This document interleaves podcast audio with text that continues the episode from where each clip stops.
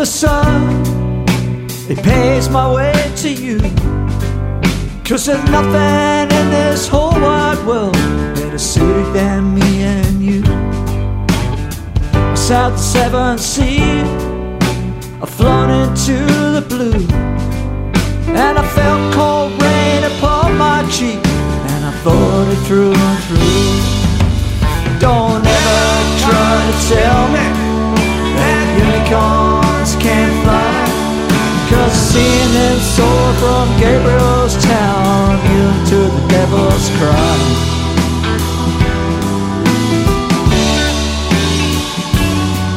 Well, I cannot see, I cannot hear. I'm haunted by the wrecks that blow across the ocean deep toward a sun that never set. Go beneath the deepest sea, climb the highest peak, but nothing can compare to the wisdom of the me. Don't ever try to tell me that unicorns can't fly. Cause seeing them soar from Gabriel's town into the devil's cry.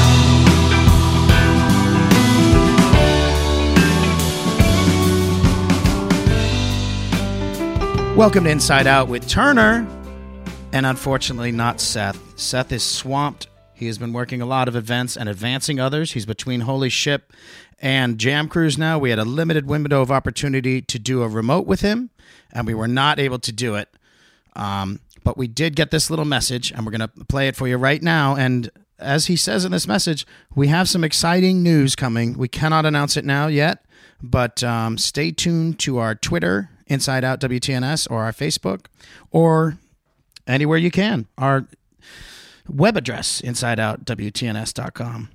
And soon we're going to have great news. But in the meantime, fresh from our hotline, here's what Seth sent us for you, the home listener. Hey everybody, Seth here. I am somewhere in the ocean on Holy Ship 9.0. We just finished 8.0.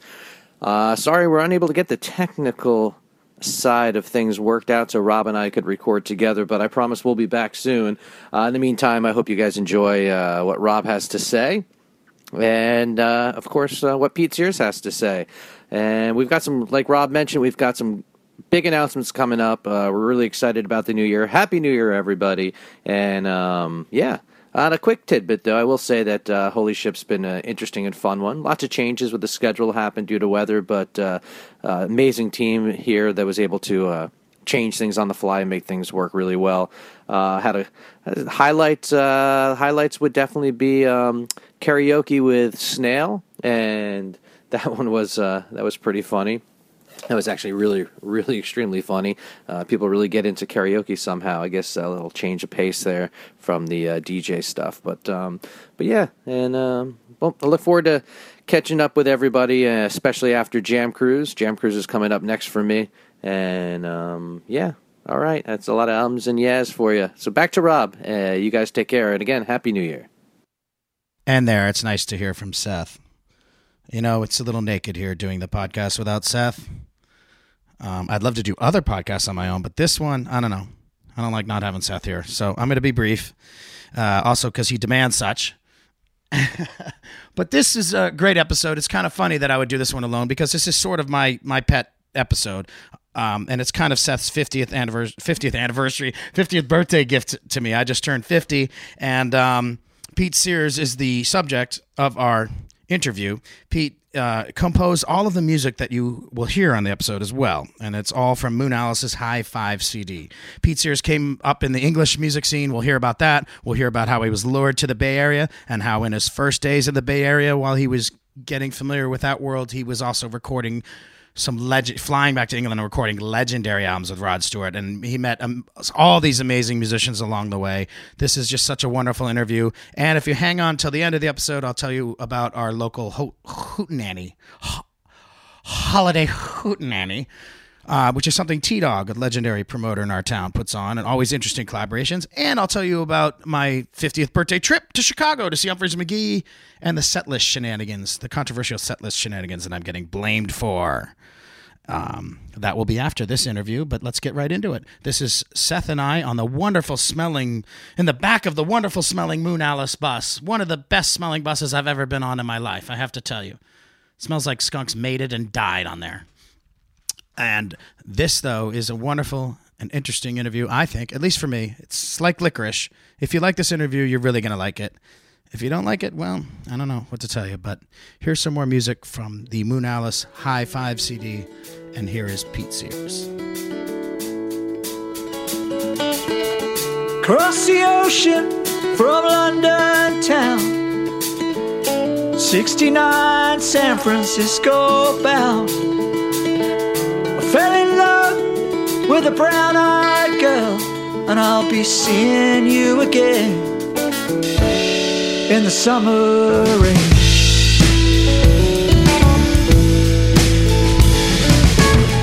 And I remember all the times we had, sometimes happy and sometimes sad. When this old highway comes to an end, I'll be seeing you again in the summer rain. Our first guest, our guest, is an absolute legend, born in 1948 just outside of London.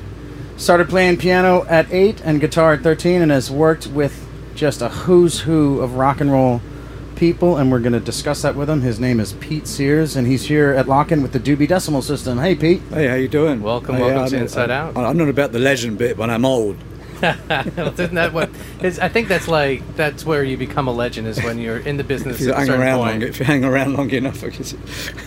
Can you talk? Uh, one of the first bands you played in was a skiffle band, and a lot of Americans don't know what skiffle is, and I think it was called uh, the Spitfires. Uh, oh, Well, yeah, well, actually, we played uh, we played sort of rock and rockabilly, rock and roll sort of stuff. It was it wasn't actually skiffle, although I knew I did I was aware of skiffle. But Lonnie Donegan was the guy, the skiffle uh, player, and that that was kind of a folk, um, uh, kind of a folk, early folk rock thing, really. But it was all acoustic guitars and. And where was this?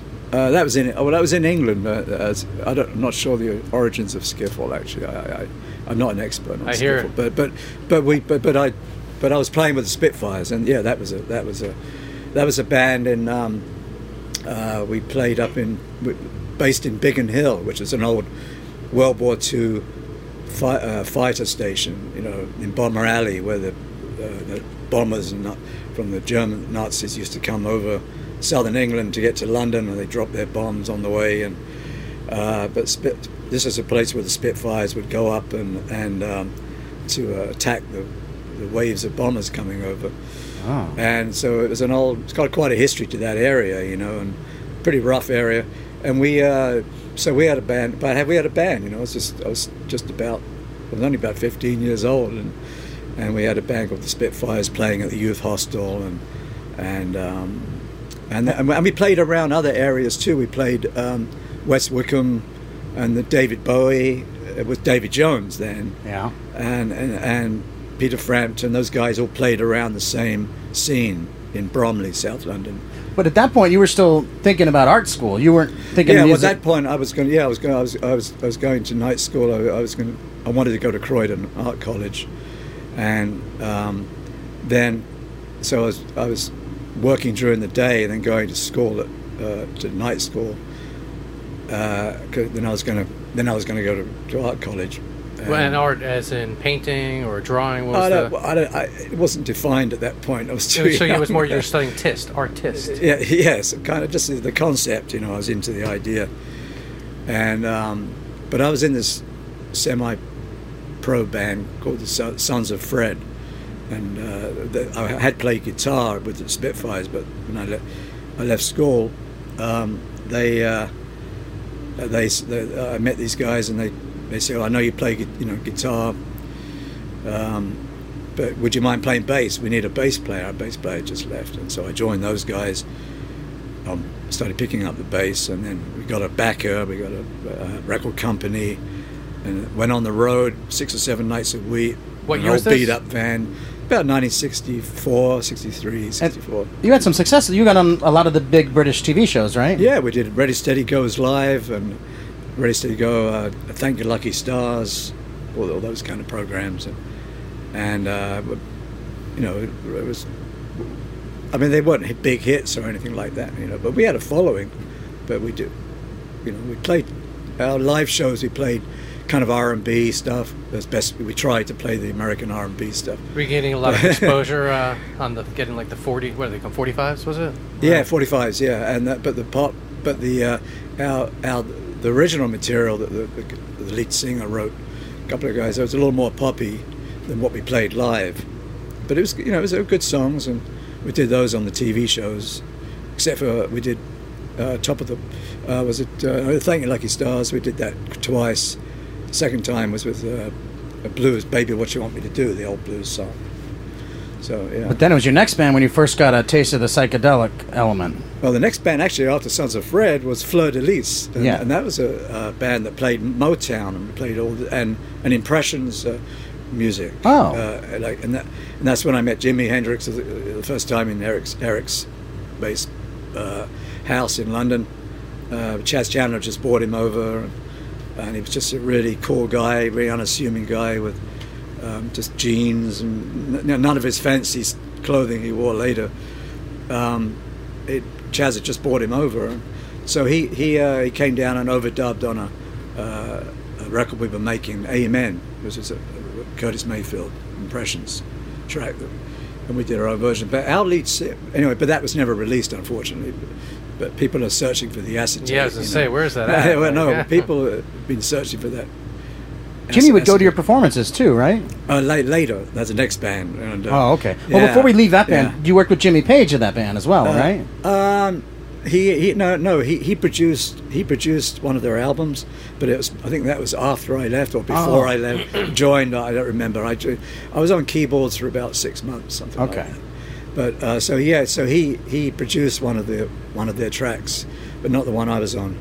Um, and um, The next band is with the Sons of Fred guitarist. yeah, but the, I should say those Fleur de Lis, the the, the, the, singer. Yes. Uh, the original singer had, he left the band to replace Stevie Winwood and Spencer Davis. Oh. Yeah, and he did one at one record with them. And, uh, anyway, but he, he was he was really good.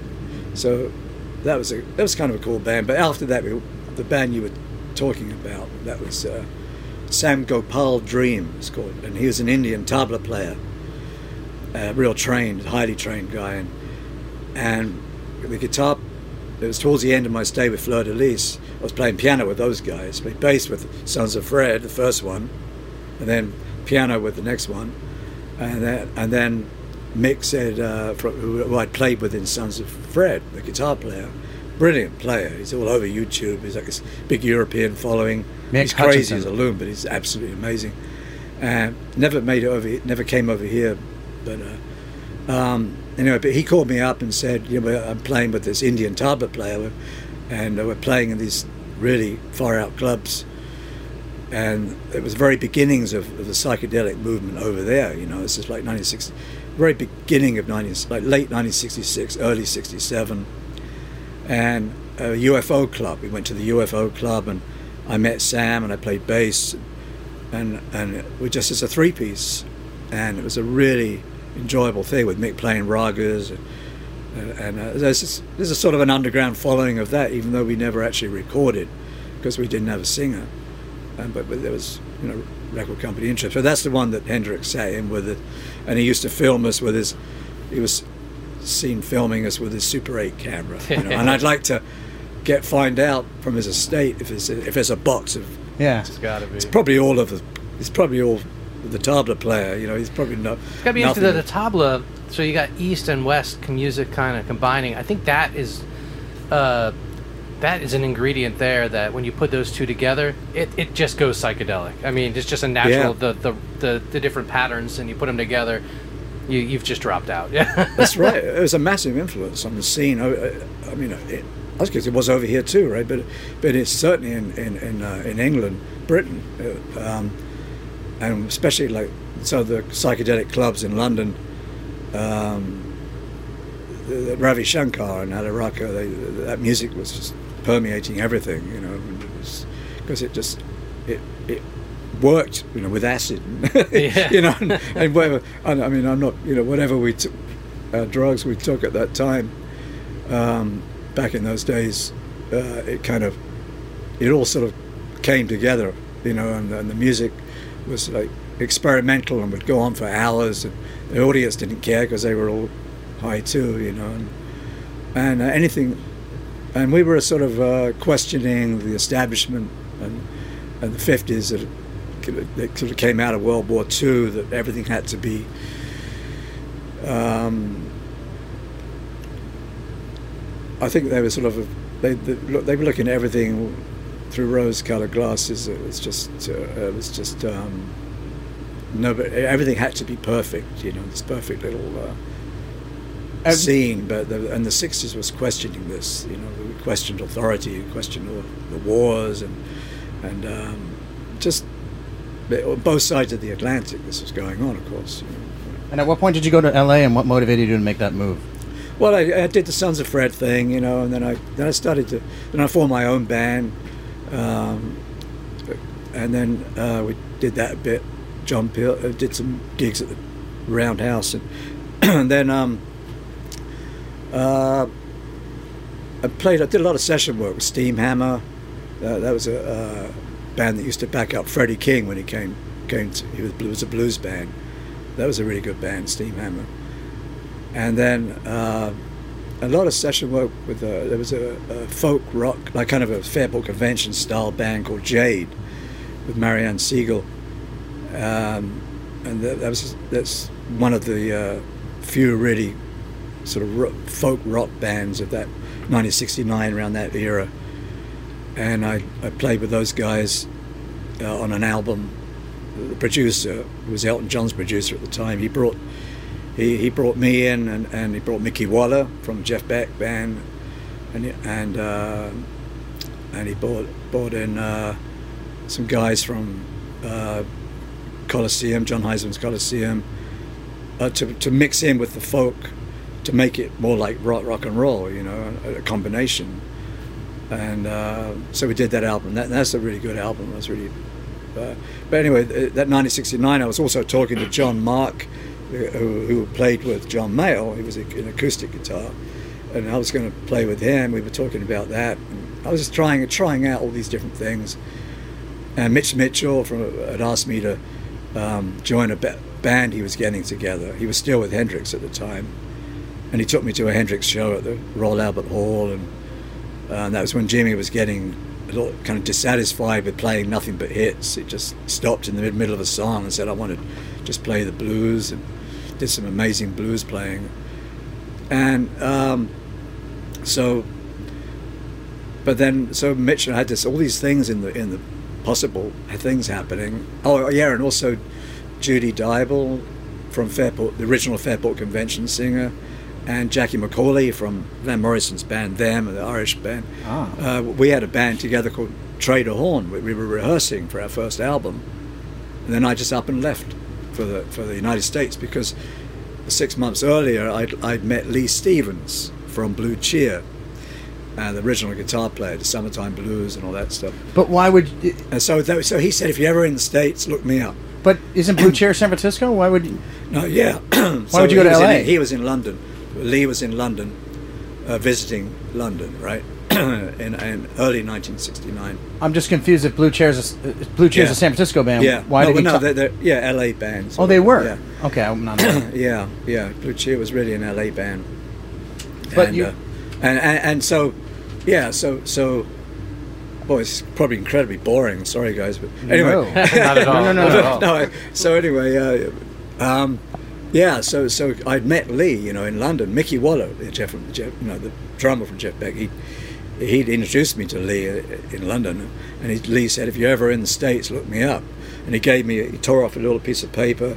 You know, I was 21 years old, right? He tore off a little bit of paper and wrote a little diagram of Santa Monica Pier, and, and no phone number, and just s- stairs and an arrow, and that was it. Yeah. See the guy in roller So skates. that's all I had. About Fourth five homeless bucks- guy on the right. I had about five bucks in my pocket when I took off from Heathrow. And, I'm a Cat Gatwick, actually, at south of London. I went, took off from there, and um, I made it somehow. Made it to it's a long story how I made it there. Got I got to uh, Santa Monica, and they still, fortunately, still lived there above the pier, the, the merry-go-round, above the merry-go-round. And uh, so I stayed there, and then went down to Venice Beach, and we rehearsed and formed a band called Silver Silver Metre. Leigh Stephens, this is 1969, summer of '69, formed a band called Silver Metre with Mickey Waller, and um, uh, we had Harry Reynolds singing.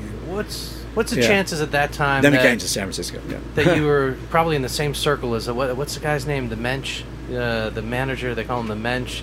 He was working with Janis. He was working with um, oh everyone at that time. Do you know what I'm talking about? Yeah, I'm blanking. Anyway, there's a piece. What I what I gathered from I watched the docu the documentary on him. Yeah, we, and- he didn't manage us, but yeah. But he was doing this thing where I mean, all these musicians were living at hotels, like essentially, right? And it was just like this.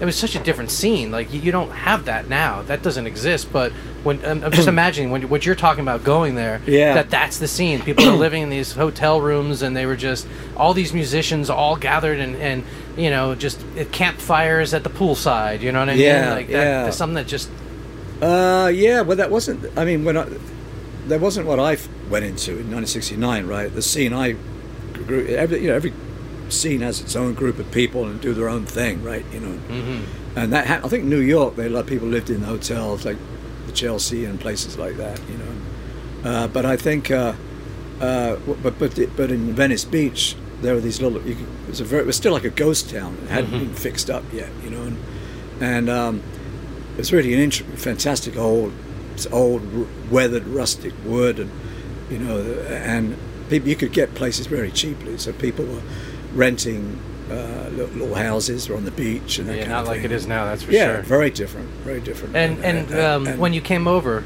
Yeah. was it for a visit or you no, were, I came over just to come to the states. I'd Just always- to visit, I yeah. had to You- stay. on no, holiday. I, I, I wanted to and to see Leigh. You know, and Uh-huh. I, I just just I was 21. I was, I was going where where it took me. Leigh going from one thing to another. You weren't one- sure if you were going to stay or not. Um, I, don't know, I only had a six month visa. I ended up staying a, a year. if I better be careful with it. But uh, yeah, it's uh, and um, yeah, it's it's it's uh, that well, actually that first time I did I did I did just stay six months. The first time I, I so I did the least. So I did. We formed the band when we went back. Then Tom Donahue was our manager. And he, Tom Donahue was the FM guy that started the FM radio, Yeah. uh, rock radio. Hugely influential yeah, guy. Yeah, yeah, and he he a big giant guy. He was he was our manager. He became our manager. It was originally another guy, Charlie Osborne. But we anyway. So so s- actually, yeah, so six months later, you know, going back to England, we got a record deal. I had five bucks when I came over, and I went back with five grand.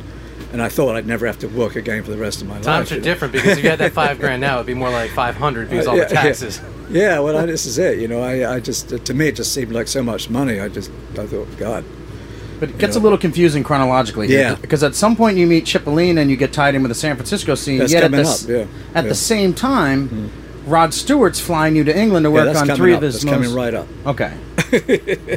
Okay, Take I'm us still- there. Easy I'm now. still in. No, no, it's it's it's, it's uh, I can't believe I'm even re- remembering this stuff. uh, so yeah, we uh, so '69, and then we so the, Silver Metre, the band I'd formed, first time I came to the states with Leigh Stephens, we flew back to England to record to Trident Studios to record our uh, our album, and then and then we uh, and then while I was there, Mickey introduced me to Rod, and we did Gasoline Alley, which is the first first one I did with him. And I played bass on Cut Across Shorty and piano on Country Comforts, and, and then then uh, then I then we flew back. Flew back to the states and did a tour. Played Fillmore, op- opening for Quicksilver, and, Mott the Hoople we, uh, on the same bill as those guys Nice. and that was at um, Fillmore. And there's a re- live recording of that knocking around, it was- which is a lot of fun to hear. But rough around the edges, but a lot of really good jams in it and stuff. And um, but Mickey was a great drummer, and Leigh's a good, great guitar player. And anyway, we we uh, so we, and then and then I and then that band was supposed to do another album, but there's this very grey area thing. What happened to the money for the next album? The record company gave money to to uh, to our manager, but somehow it never made it to uh, Anyways, I can't Was really that the same manager wanna Jefferson Airplane for, had? For, for, for, sakes of, for the sake of uh, for the sake of I don't want to upset anybody, so I'm not going to go Okay. into what I Well, actually, if I you know don't some- mind upsetting people, because then we'll get more listeners. Yeah, no, it- I understand. It's just a podcast, man. You can say yeah. whatever you want. Nobody's Uh, there are rumors going around. You are on a uh, couch. if uh, you wanted to sit back and you relax. uh, no, but Leigh Stephens, the guitar player, was told something by the record company when Leigh said, "What happened to why? What happened to the, our our second album?" He said, "Well, we gave you guys the money. What you did? you know, we didn't know. The band, we're just a band, you know." So um, anyway, uh, I won't go into that. But anyway, so so then I so we go back to England. The band kind of fizzled out, and uh, and I was I was in England. And then Tom Donahue came over with a Medicine Ball Caravan uh, and Stoneground, band called Stoneground.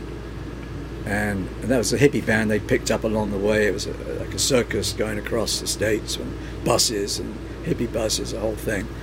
And they got to England, and then and the uh, bass they needed a bass player, so he called me up. So I joined those guys up. and you know, I joined up with the Hog Farm and Wavy and and uh, the whole scene all through. We, we played Paris, we played all over, you know, stayed in giant mansions in, in uh, England, and uh, even though we were, you know, anyway. Uh, so, and then after that, Stoneground, what did I do then? Well- uh, oh yeah, we came back to the States. Now I met John Cipollina. I was living in Mill Valley. We rented a house. Met John Cipollina. He was who ju- was just coming off Quicksilver, and, and then we said, let's get a band together someday. And so I went back to Eng- England to play, to do the second album, Every Picture with Rod Stewart. Every picture tells a story.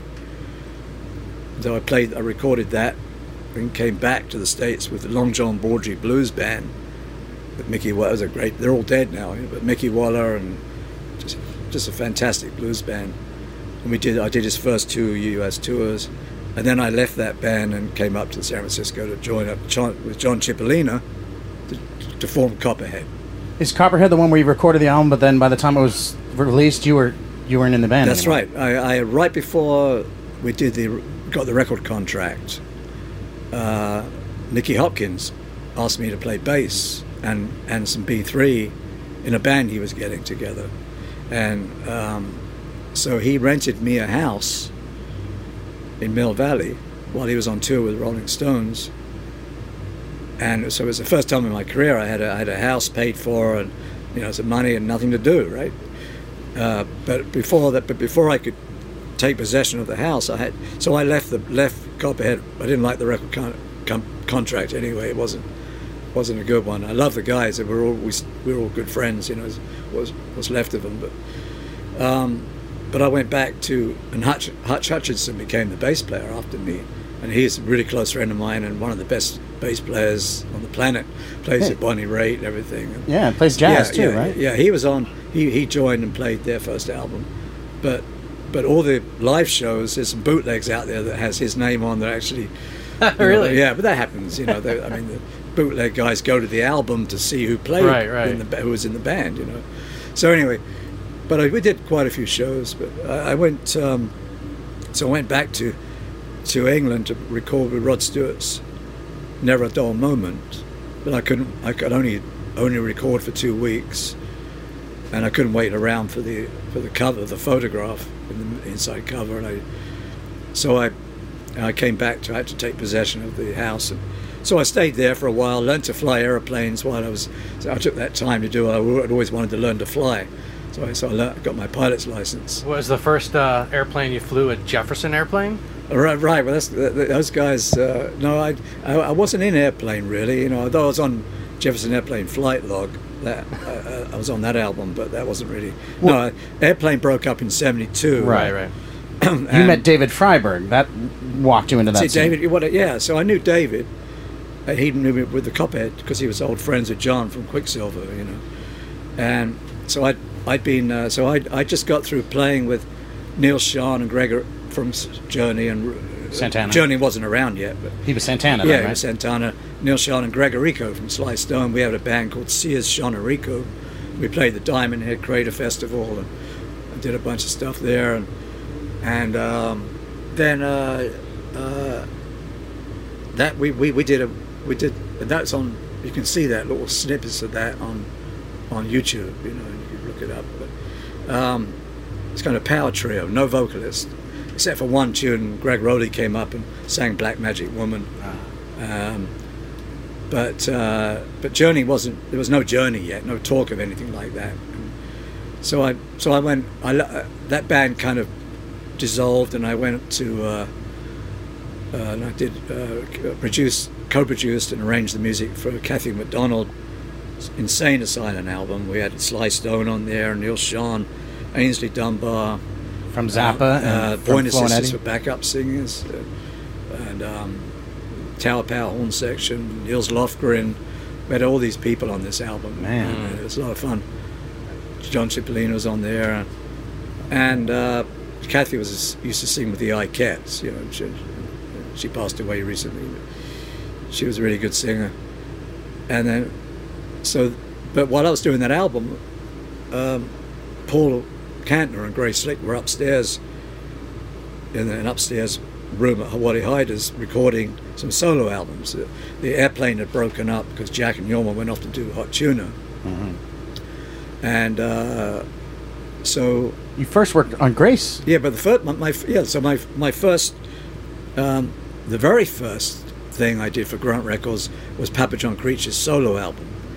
Uh, Joey Covington, an old airplane drummer, took me down to do. We did the Janitor Drives a Cadillac, It's a track on Papa John Creach album, but that was that was earlier, and then I but then I didn't see the Grunt Records people people again, but but I was doing Kathy's album in 1970, uh, late 1970, uh, early 1973, and uh, did Kathy, Kathy's album, and then um, came back, and th- then I'd met these guys, and then Grace was doing Manhole, so her solo album, and Paul was doing a, a solo album. I forgot which one it was. And I and I played some piano up there and played some blues piano, and she wrote the words. But wait a minute, Manhole is Yeah. significant personally to you. Yeah. Huh? Is that not where you met Jeanette? Uh, Your no, future I met- wife? I met Jeanette, and um, no, I met Jeanette at John Cipollina's. Uh, I was with my English girlfriend Lucy. This is Wow. like 19 when I was still with Stoneground. This is 1970. I was with Lucy, and and um, uh, she's now a big. She's like an author and BBC writer and everything. She's a really cool person, and um, and we're all still good friends. And, and she knew, and Jeanette Jeanette was with uh, Jim Murray uh, lived with Jim Murray from Quicksilver at the time. But that was 1970. That's I was still with Stoneground then, and we just that was the first time we actually met. But it wasn't until years later when we both broke up with our respective partners that um, uh, we got together. But that was so. So I right. I was finishing. It's about the time I around that time I was doing Manhole. Yeah, Manhole and and uh, I was the Kathy McDonald album I was doing and it, towards that project had just finished, and, uh, and I done I had recorded with Manhole with, and Grace and Paul's asked asked me to uh, said we're getting a band together called Jefferson Starship to promote Paul's album and their uh, solo albums and and uh, was they were trying to make a record they, label work. yeah that they wanted me to to uh, to uh, play bass and keyboards with and switch back and forth with David Freiberg Right. and it was a really good, great friend of mine. And so, and I wasn't sure. I had to go back to England, and I went back and did Smiler, the last Rod Stewart album I did. And I brought Jeanette over, um, brought her over, and we've had a little cottage in the country. And, and there was, uh, but it took a whole year to make that album because of record company problems. Because because he had the Faces, you see, as well. The Faces had their own record con- contract, and Rod had his solo albums. And his solo albums did better than the Faces albums did. And although he had some of this, Ron, Ron Wood played on Rod's solo albums, and Ian McLagan played the B3 on his solo albums. Um, and, he, and he'd have them, the band's faces come in and do one track per album. But all of those albums with Maggie May, Rod Stewart solo albums, they had Mickey Waller on drums. Uh, Martin Quittenton was this brilliant acoustic guitar player, uh, and sometimes acoustic electric, but he was a classically trained jazz guy. um, deep depressions he'd go into, you know, and he and I were pretty close friends. But he he wrote all that music, did all those beautiful guitar interludes, and uh, it was a lot for the. And Ron Wood would play the electric guitar. Got to ask you about it Yeah. though, because you're at a decision point. It was Yeah. well documented at the time. Well, first of all, Paul Kantner and Grace Slick are two hugely influential, important Yeah. musicians, of course. Yeah. But it was also well known that they had a volatile relationship. I mean, Yeah. did you have reservations about joining, uh, walking into that fire? Well, I walked when I walked in the studio to do Manhole. You know, Grace is like, her eyes are like, steer. She must. She'd had a few to drink. You know, she was like, she she had a. She's one of those people that had a sort of an allergic reaction to alcohol. She's and and, and uh, just just became instantly one instantly a different person. Whoa, yeah. But uh, and she was pretty intense, but but but it was all very positive in a, in a weird, intense kind of way. Would That- she that compose- meeting, first meeting, and you know I liked Paul and David Freiberg was a good friend. So so I, I, but I, I hadn't I didn't say yes yet. You know, I, not because I was like, trying to play hard to get or anything. I just didn't know. You know, I, just- I was going back to England to do Rod's album. And I didn't know what the future held. You know, I, I had some projects over there that were possibly happening and um, talked to Stevie Winwood about playing bass with ano- another. He was getting traffic back together to do a tour of the states, and I didn't not didn't meet him in person then, but I just talked on the phone from my. That Ron Wood put us in touch with each other, but I uh, ended up, and also Martin Quittenton, the, the guy I was telling you about. eh, We had a band playing uh, sort of jazzed up uh, classical music, we, we, we, with Max Middleton on piano, and I was playing bass, and Manfred Mann's drummer, John Lingwood. But we never got out of the uh, rehearsal stage, and we had a record, Island Records, we wanted to do something. And so there was, I had these things going, but but we, we needed to come over for Jeanette's sister's wedding to the States. And so I, and the, and Paul and Grace had been calling me to join Starship, and and I, I, you know I hadn't committed to anything, and, and they wanted to buy me a ticket. So I said, but I bought my own ticket to go over. You know, I got an advance from a song, a, a tune, I, an interlude I wrote on Rod's album, and uh, publishing advance, and paid for our tickets over. So I wasn't sure what I wanted to do, but then I landed at San Francisco with Jeanette, and there was a guy, a limousine driver, standing holding with this sign with my name on it, you know, and I thought, okay, well, yeah, that's us. Okay, well, all right.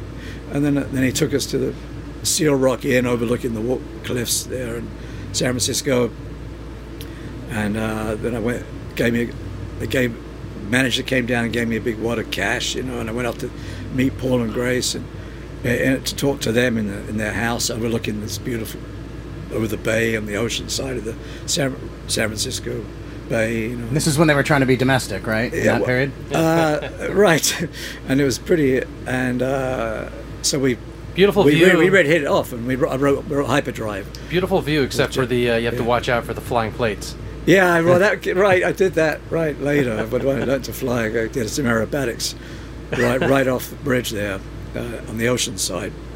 Did a, I did a, a, a roll in? They were doing vocal rehearsals, so I, I you know I so I flew over there. I thought I'd surprise them, you know, sitting on the balcony or something, and they, didn't see me, you know, but I went down to a thousand feet and did a did a uh, dove down, did a poured up into a loop, did a loop, then did went into a slow roll, and I and I and I'd been drinking the night before. Oh man. So I started to feel this sort of buzzing sensation in my head, and that really, I thought, oh no, I'm the only person in this plane. you know.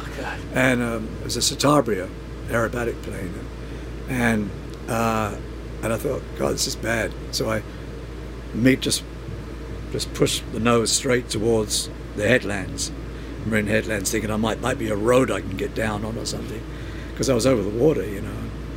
And um, anyway, by the time I reached there, I, I was feeling much better, you know, and, and I just went back. But I, I, even though even though the rule is eight hours from bottle to throttle Bottle to in the throttle. in the student books manuals, I guess that I, I didn't can apply to flight. it doesn't. It's best not to drink Are you still flying? before.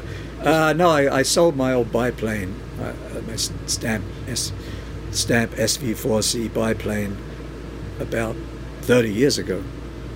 So yeah, no, I haven't flown since. Although I sometimes go up with Bob Minkin, the photographer, Uh-huh. and the rock and roll scene. He's got some books out on the dead and stuff. Great, great. He's he has a pilot, he pilot's license, and he has a little Cherokee, and so I go up with him, and he's, a, he's that's a lot of fun. Just to, Got to got to get in more to the Grace Slick Yeah. Go ahead. Yeah. How was it composing with her? Well, it was, it was great. I mean, we the, and I, I say the first time I met them in 90, not met them, the first time I, I, I went over to their house when I came over in 74, um, we really hit it off. I just started playing this, this, this instrumental uh, I, I was working on, and, and she just ran upstairs, grabbed some lyrics, came down, and just started scribbling away and writing. She wrote, wrote it right there in one day. you know. Was she in the wide-eyed state, or was she in a Uh, more? She was. She was really. She was. She. She wasn't really out of it at that point at all. She was totally cool. And, and um, China, you know, their daughter's a three-year-old running around, and um, but uh, but they were still fully rock and roll. I mean, this is this is, you know, you you can combine the two. You know, you can be domestic and you can be rock, a rock and roll.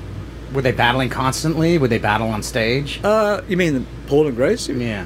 Uh, not really. No, I, I mean, uh, uh, during rehearsals they didn't. You know, we, we, we when I joined the band, we we just rehearse over there. That was our rehearsal room. So I didn't really see a lot of that at all. And um, uh, they, uh, um, but alive, you know, Grace was intense. I mean, she she, she would drink quite a bit but she had this intensity about it. She was one of those performers that could just walk to the front of the stage and the crowd would go nuts. Just, you know. And uh, we did we did White Rabbit and Somebody to Love and Volunteers and all that all that stuff. But but really, it wasn't a band that was ever meant to try to be carry on as a Jefferson Airplane. You were That's, saying that's that- a misconception. You know. saying that they were really to their the band was created to promote. Yeah, were, well, Paul had an album, Mhm. solo album. In, in say Airplane broke up, broke up in '72. Then Starship, the first album was in '74, right? You know, and um, Dragonfly, um, I and, I- and I joined right before that. So it was a but, gig but, for but, you. But, but it wasn't ever meant to be. Uh, it- Paul had during that period had done an album called Jeff, called Jefferson Starship, and then I, I wasn't available to. They asked me to play in it, and then I went back to England. But they did one tour with Peter Kaukonen, Jorma's brother, on bass, uh, but they didn't record as as a band. So when I came over, it became we signed a contract, became Jefferson Starship as a band, as an entity, really. then we did Dragonfly and and um, then Red Octopus, which went to number one, you know, in the Billboard charts with Miracles, that song Miracles. And I think you know some of the airplane fans felt like uh, the band was getting to with songs like Miracles, uh, you know, not hard enough in its uh, uh, not maybe selling out or whatever. Although I never really saw that in the fans, so I just thought we just still out. Audience is getting bigger and bigger and bigger and bigger, and our live shows were like three hours of uh, anything goes. I do. I mean, I do a 10 minute bass solo. The whole band would leave the stage and I do a 10 minute, for better or worse, I Yeah. do a 10 minute bass solo. Mm, And who, who, who, who lets anybody do that? You Unless- unless you're And- and- Jocko, I mean, not so, much, you know, right? so, so we, yeah, so Yeah, we, that too, So we still have the, um, we still had the anything goes feel to the band. And it was, A, our producer was fantastic. Larry Cox was Buddy Holly's old drummer. And, and uh, he, so everybody wrote, there was a, a lot of writers in the band but it didn't seem to be hurting, you know. Yeah. Uh, Well, different time too. Imagine if it was now with the message boards and Yeah. internet. Uh, you know, yeah, it's just- true. well, we could write. I mean, we could write any lyrics we wanted about anything, any, you know, political, anything. Just, just. Let's go to Germany. Then, then 19 80s. It, all changed in the 80s. Just before we go to the 80s, Germany, 1978. yeah, Was it the Lorelei Festival? yeah, Lorelei, and it's uh, it was a, an ancient amphitheater out in the open, overlooking the Rhine River.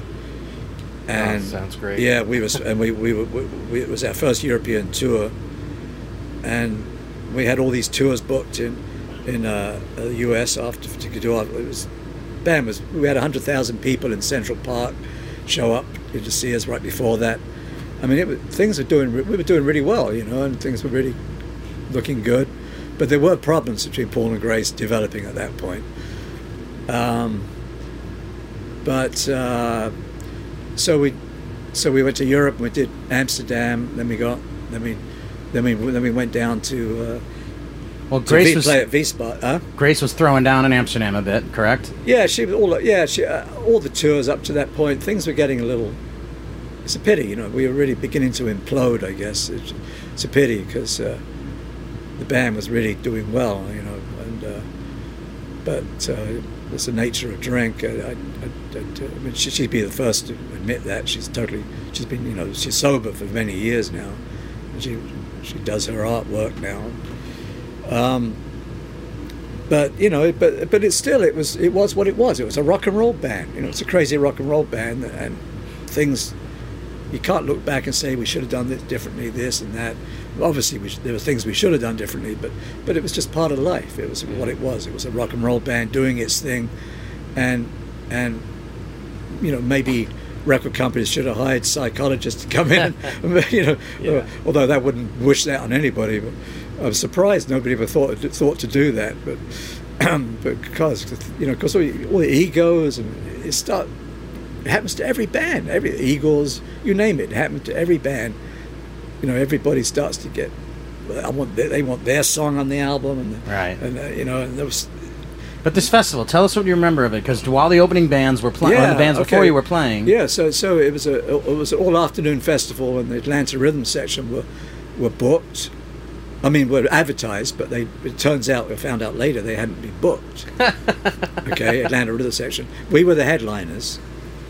Uh, Leo Kottke was playing wow, a bunch of different bands, and half the band went over in the uh, early afternoon uh, car to the site. uh, We had to- we were staying in Wiesbaden, and it's an old SS hotel, you know.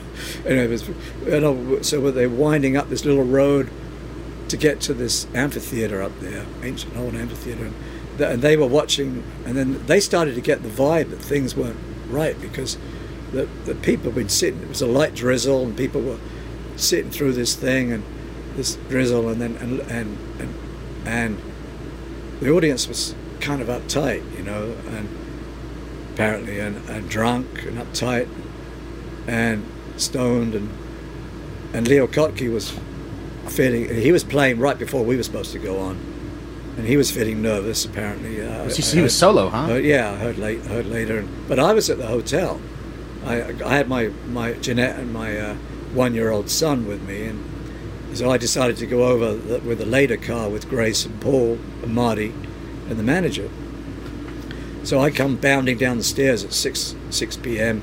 all happy ready to go over to the show and I see all these long faces sitting outside Grace's room and she's inside and she won't come out you know she will not come out.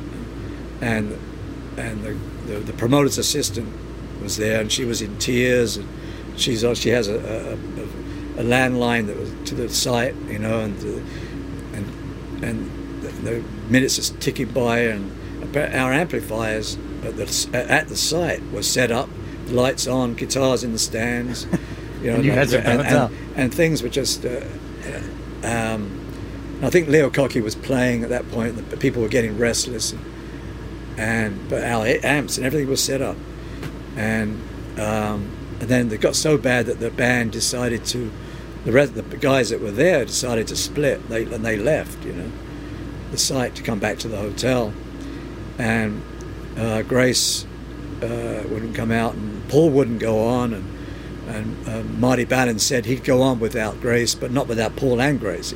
He didn't want to be the only singer with. didn't know, Paul have to tom- get physical tomatoes with the tour at- manager? Huh? Wasn't there something with Paul and the tour manager? Yeah, yeah. Well, no, the lighting director. Oh, okay. Yeah, yeah. was the lighting Who director's- Grace ended up marrying. Interesting. Yeah. And, It's not a uh, light story. Yeah, so there was some little altercation. I didn't witness it, but I heard that there'd been some something something went down, and and also Grace was apparently, you know, drunk and not not and also she and she said she had the stomach flu. Yeah, food poisoning or But something. But whatever the reason, uh, Paul was saying, tell you know, tell the audience, told the, our road manager and David Freiberg were the only ones left there. Told them to t- go out with the German promoter and tell the audience they could have their money back And we'd come back and we'd play. We'd, we'd- you know, we would do the right thing, and we we but we can't go on without Grace. Um, you know, we're very sorry and all that sort of thing, and and um, so the problem was that the, the, they went out with the promoter, and he, according to a German friend of mine who was in the audience, they left out the bit about giving the money back. Oh, Key detail.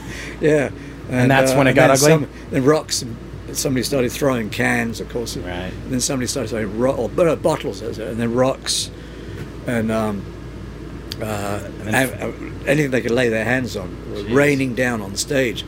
But uh, one of them hit something hit a bottle hit one of our roaders. He had to have his stitches. You know, he was taken away and ca- came limping back to the hotel. It was like like a war zone, and, and they then they they rushed the stage, and the, the people that stole the guitars later in the in these Facebook things uh, I, I was interacting with, and they were saying, well, you know, we we wanted to save the guitars yeah. from, from the yeah, but why don't you save the guitars and give them back to to the us? hotel, right? Give, give them to, to, to us, you know. They saved did- it. They saved it all right. Thank, and thank you, could for get it on saving the guitars. You did get your bass back a short 33 Well, or so I- years yeah, later, right? Thirty-three. Wow. yeah, I, I, I did, I did, and uh, but the, but then somebody set fire to the stage. Yeah. Whoa, wait, what? Yeah, it burned. First, somebody got got an axe and started chopping up the drum kit, and then people were, people were like uh, taking amplifiers and throwing them over the cliffs. Oh, Some God. people were walking away with them.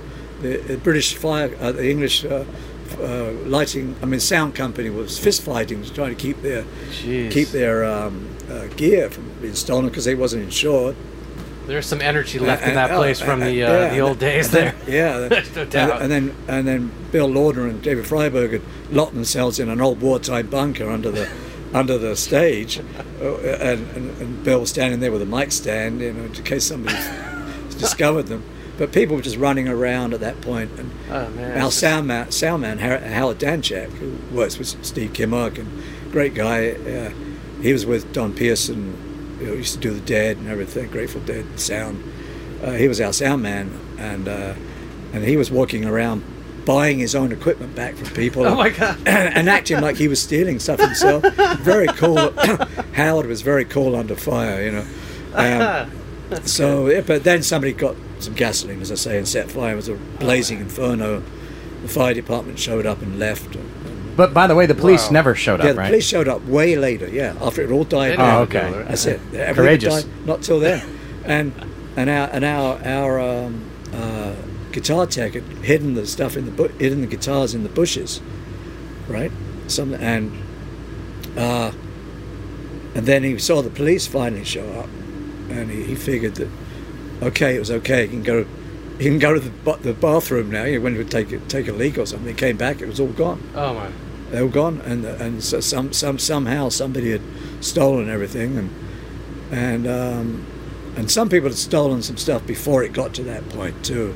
He just he but he had my guitars and some of Paul's stuff and, and Craig's '59 Les Paul, I think. Anyway, the bass I actually played on stage Right. was my 63 jazz bass. And uh, that's the one I'd had forever, you know, and I'd love it. was all worn and, it was, you know, it was, it was a beautiful old thing. And I, I nev- never played the Doug Irwin custom bass, the one one I got back. Which has some wood in common with Yeah, uh, it was the same piece of wood as Tiger, not the same type of wood, same Gar- piece of wood. Garcia same, guitar type. Same tree Oh, as Tiger, Jerry's really? Tiger. Same com- same Doug Irwin company with Tom Lieber, the luthier that worked with Doug Irwin. Uh, he, those, just those two guys. There was a Doug Irwin company, and and um, Doug and so Tom built my bass, and and that was uh, before right before Tiger, and and and uh, Tom actually came up with that, you know, classic uh, the horns, you know, the, uh, the Jerry's Tiger that, and then and then, um, but after he finished my bass, he, he left the company, and he works with Stanley Clarke a lot now, building bases for him, and and That's a great guy Tom, player. And and uh, so he left the company after he gave me my bass in '77, and then and that's but then Doug Irwin finished up, you know, finished off Tiger for, for Jerry, but but the um, Uh, but 1978 is when I lost it in when this happened. But, I'd just taken it with me. I, I don't know what. I just took it because I, I just wanted to have it with me. Right. You know, and And you lost and, and then it was all st- yeah, But- stupid. I want to know because the next day you guys honored an, a commitment to do Hamburg TV. Yeah, Now, how right. awkward was that? And did you talk about the incident on that? And what kind Uh, of appearance was that? Yeah, that was intense. Uh, we had we had we did this long bus ride the next day up to Hamburg, and the guy Without equipment. yeah, no equipment, and all shell shocked. You know, I bet. And the and the bus driver hated us. You know, just a bunch of you know, guys from the U.S. He's it's a hippie band from the U.S. He just hated us. this Although the driver. Germans hadn't exactly represented themselves that well either. Well, so- that's true. Uh, well, Although, although there were a lot of GIs in the audience too, Oh, American boy. U.S. GIs, which is Right. interesting. Uh, I don't, but, but I don't, I don't know if they, what they had to do with it. But uh, They didn't, you know. it was just later- general mayhem. You know, we, they, they didn't think we were there. They were, they were. Well, they knew they must have known us we were there because the amps were set up and our guitars were, were there. But, uh, but they were just, it, just got out of control and they started throwing stuff. And, um, they were really uh, writing against the promoter. I think it was, you know, pretty weird. And uh, he was he was blaming us for everything, of course. But we went on this long bus ride, and the guy was those those fr- um, those those roads you go really fast on, and the, but the bus driver wouldn't go above, you know, 30 miles an hour or something. The. Autobahn, and Yeah. just doing Oh, he yeah. Yeah, Everyone's honking. And uh, then then halfway through the jour- journey, and you know he go he goes in. It was pouring with rain. You know, halfway through the journey, he goes into a. a it's like a third service station and disappears. Didn't say anything to us. We're all starving. After about 15 minutes or 20 minutes, we decided to just go in, and then he, and then uh, and he's in there just finishing up his his some food. And he said, "We go now." He said, "We go." And we said, "No, forget it." But we'd had it by then. We just forced him to stay, and we ate. what We ate, you know. And uh, uh, anyway, we made it to to Hamburg. Got rented some equipment, did the TV show. And then I, I knew we were in trouble when I saw right before we went on stage with rented equipment. I saw uh, Grace come down the, the, the elevator doors open. She'd come down from the dressing room with the publicist, and, and uh, publicist was like kind of had some bruises on her leg and stuff. I don't know. I don't know. Sorry, Grace, I'm telling all this. Okay, but then um, uh, and uh, which we went on stage and it was pretty bad. It was it was pretty bad. We went on. It was being recorded for the TV show to, to play at a later later date. There was a live audience, but the vibes were really bad, and Grace was just out of it completely and a, a stone drunk and kind of a yelling at the audience. And there was a fight broke out in the audience, and you know, and we're all like playing our hearts out, right, trying to just get, play as best we can, and and um, yeah, and uh, somebody, uh, remember she she grabbed, she started pulling Craig's hair, and then she she went over to screw around with to mess around with Marty, and Marty grabbed her in the back of the head and just held her like this, wouldn't let her wouldn't let her go, just held her head oh. away from his, but held held her and sang miracles to her, you know. And she was like trying to get away, and it was pretty weird stuff, you know. And but we got through it, and and the, but we told them they can't we can't release it, but and, but they but we wanted to copy it. They wouldn't give us a copy unless we let them release it, air it, you know. So and then we we got out of there. We just left Germany. We were supposed to go to Berlin. The promoter was trying to get a lawsuit, trying to stop us, trying to get, you know, trying to stop us from leaving the country because he blamed us, you know, and uh, so it was just a big, colossal misunderstanding. And very, we went to Knebworth to open for Genesis, and and uh, Devo started out, band Devo, and um, they had- Gabriel was still with Genesis then. Uh, yeah, yeah, yeah. It was, it was, full, it was full band Genesis at that point, and uh, Devo, Devo came on first, and then they, they had. Uh, I remember they had uh, eggs and fruit and stuff being thrown at them uh, by the Genesis fans, and, and, and then then uh, and then uh, then we went on and with our stuff, without Grace and Marty was the main, and Paul did it, sang, it, just, guys- it, it didn't sound as good as it, it, it- We got through it, you know. You guys went on stage with it. uh, umbrellas and uh, and some, um, you know garbage bags and stuff in front of you, Yeah, yeah, right. Well, it, it tennis did, rackets. Uh, it, it wasn't that bad. They, they they actually they actually seemed to like the band okay, but we just weren't showing our best. Uh-huh.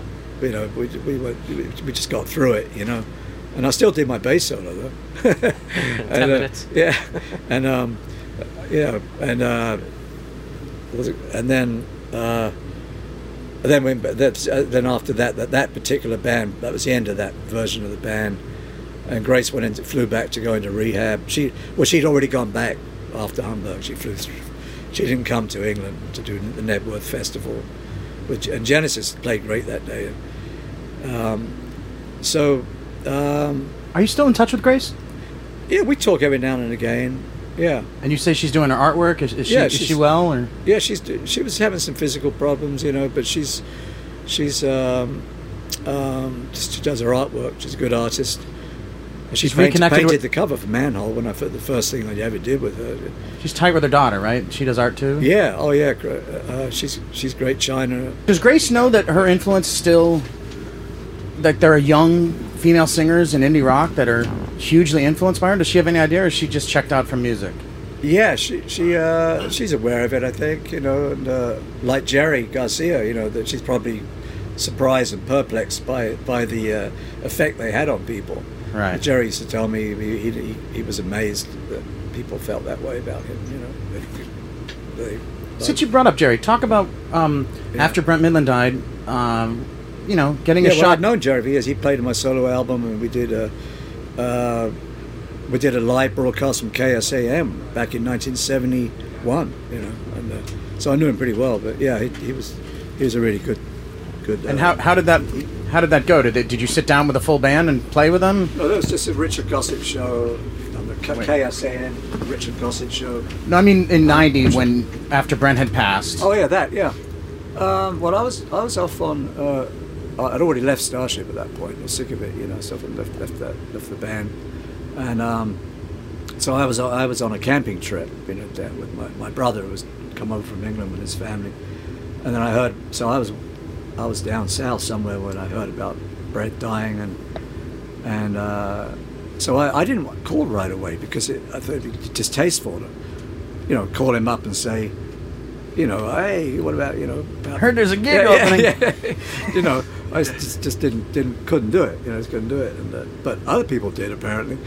Um, uh, so when I got back, you know, I, I kind of um, uh, I, I uh, just decided to uh, give him a call. You know, and he, and he said, uh, so, he said, well, you're not you don't really sing, right? And I said, well, kind of. I mean, I've, I've had a little bit of kind of, you know. And said, so it, so he said, well, look, I'll give you. Tell you what I'll do. I'll give you a um, uh, a box full of tapes. We give, and we gave. Uh, and so he got. Jerry told the people at the office to get this box together. It was a big box, and it had all these uh, tapes of live shows and, and everything you could imagine in there, you know. And and um, and he gave it to me and said, well, you know. And then he and Bobby came over my house, and we played some piano. I played some piano upstairs in Mill Valley, and, the, and then we went downstairs. And, you know, you know, we tried tried some vocals and stuff, and, and um, uh, but I just didn't get a good. I didn't. I got. I was okay till we started singing, singing a bit, you know, and because I, I couldn't. I, I never. I had never really sung in bands, and and, um, and then, uh, as I say, I took singing lessons after after that. But um, so, uh, but I just didn't get a. You know, I wasn't sure about it because I had I had everybody at the office. I had the, the sound company, you know, ultrasound. Everybody's telling me, "Man, you've got the gig, man. You definitely got the gig," you know. And um, uh, and even though I, you know, I, I hadn't, I didn't, hadn't studied their music. You know, I was playing with a band, right? And and th- th- they had their own thing going on. And although I knew every one of the band and had played with them independently, uh, uh, it was it was like, um, I, you know, uh, so so I still I. They were telling me I've got I had the gig, but I said I just have a bad feeling about it, you know. And I went to I went to Front Street, you know, and and um, Club Front, the Grateful Dead's rehearsal studio. yeah, yeah, and, and and and I was, uh, and so I played with them there, but but somebody had told me that they they, they wanted a synthesizer player, and it was- which is what I was rebelling against. Yeah. Right.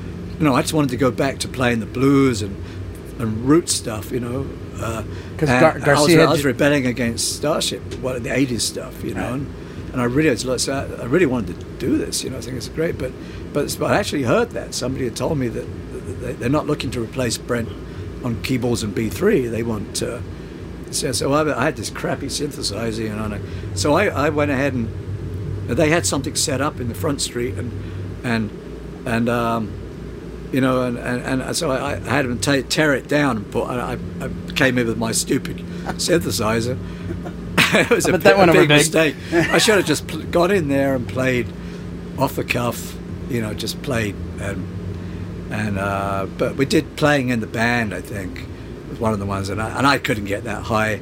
I didn't. I could do it, probably get by and doing it now, really, you know. But I back then I, I, I didn't really know it well enough, and I and I just couldn't really handle. And I, I just didn't feel it went well, you know. And, and then um, uh, and then I was walking out. So I'm walking out on Front Street, and there's Vince sitting there, you know. Right. And it was a friend, you know. I knew Vince, and and um, and and and then so I went and sat, sat leaned against the wall and the outside with uh, Robert Hunter. You know, just sat there. I said, I mean, I just don't think it went well. I, I don't know about this. You know, just nah, I, I, don't- I, don't- I don't think so. And um, And Vince is in there and, nailing the three part harmony on the plan. And, and, huh? And Vince went in and nailed the three part Well, yeah, harmony. probably, yeah. I mean, he's a good.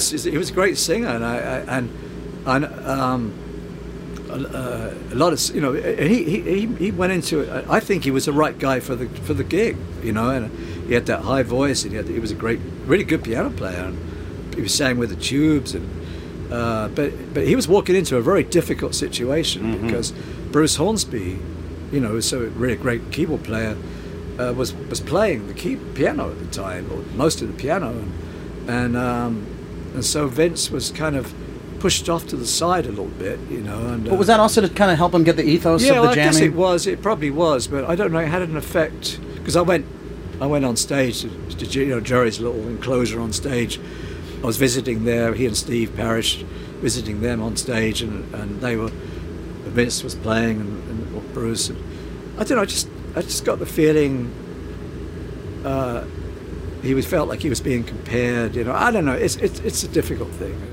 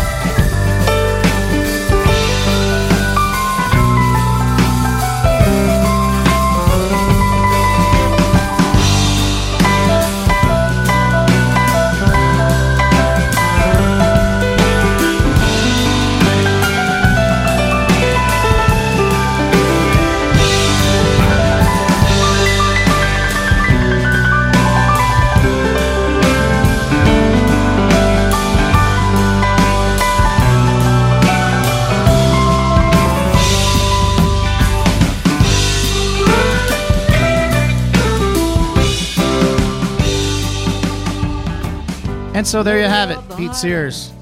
Love hearing about the auditions for the Grateful Dead in particular. That, that's interesting stuff. That must have been pretty tense. And it's funny how he walked out and he saw Vince. You know, it's like, ah, I think that guy's gonna get the job. Anyways, I promised you a couple quick things, and I've been told to be quick, so I will. First of all, the Holiday Hootenanny T Dog is a promoter who's very entrenched in the bluegrass circles. He does this annual event, and we always get unusual collaborations. This year we had Kevin Kinney, Jim Lauderdale, Papa Mali, and our local legend, the guy who taught Phish how to play bluegrass, Reverend Jeff Mosier.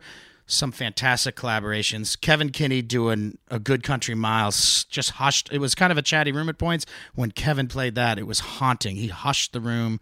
Um, another funny moment was Papa Mali introduced Colonel Bruce, mentioned that he was about to come out, but prematurely. So Bruce starts to amble out, and Papa has to stop him, and then Papa drops a just ferocious version of "I'm a Ram," and then the colonel has to kind of amble out and follow that, which which was tough. But he did uh, Love Light in his own inimi- inimitable way. Uh, it was also cool. Jim Lauderdale just sat in with everyone. It's just such a wonderful player. It was great to see Mosier play with all these guys. Jeff Mosier playing his banjo and interacting, and all these great musicians like Kevin Scott, who will be a he's a great bassist. He will be a future guest on this show. Uh, he is a future guest on this show. And uh, it was a great night. Holiday Hootenanny at Terminal West. Thank you to all those involved. And then Umphrey's McGee.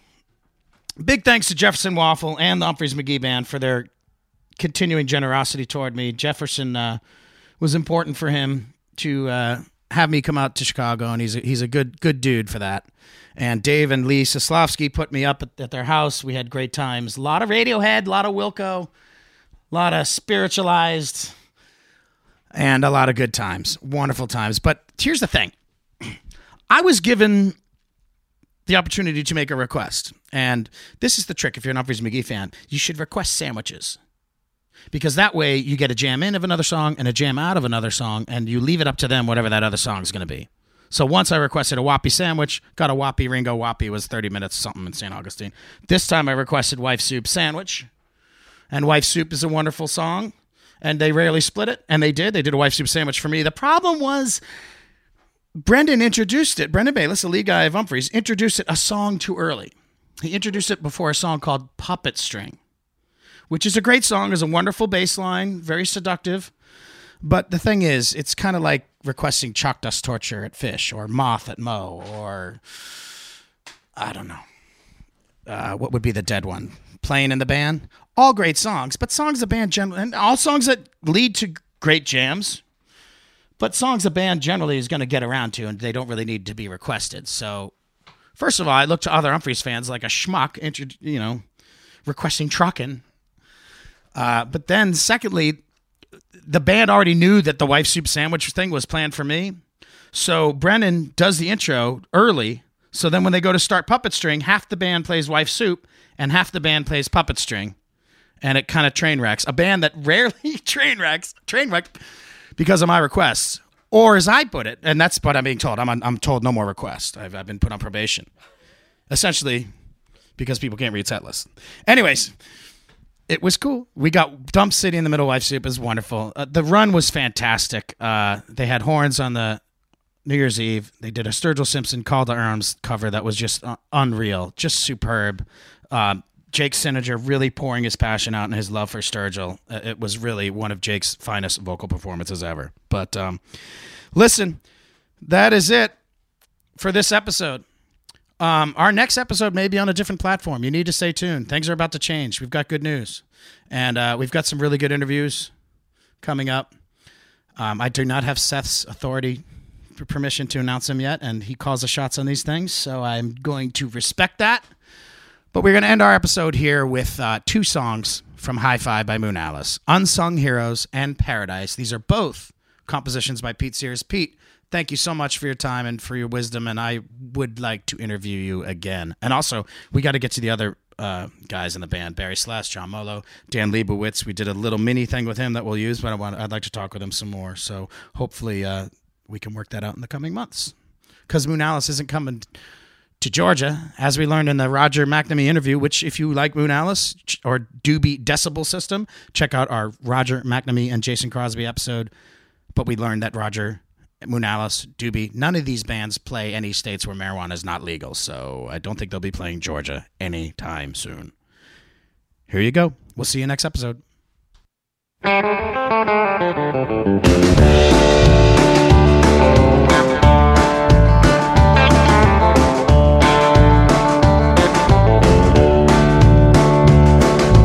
Low down in the cold and rain, thousand miles of sweat and pain.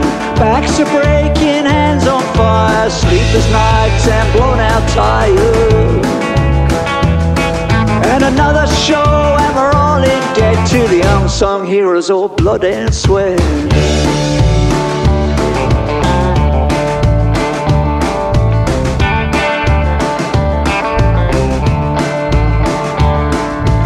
Sunrise floods and endless sky, Montana blues and the great divide. Desert winds, coyotes crying, Redwood's got the second coming. And another show, we're all in debt to the unsung heroes of blood and sweat.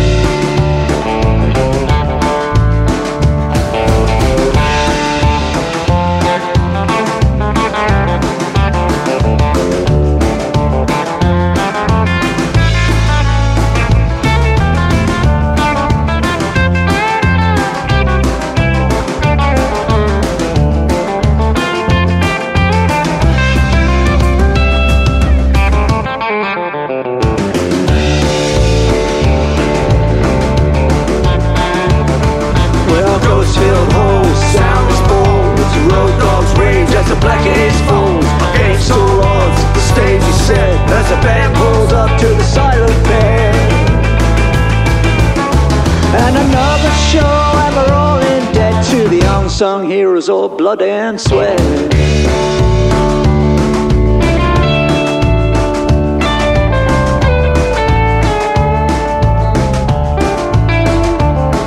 There are only four more towns to go of lonesome highways, sleet and snow. The end is near, but the closer you get, the longer seems with no regrets. And another show, Another show, and we're all in debt to the unsung heroes of blood and sweat.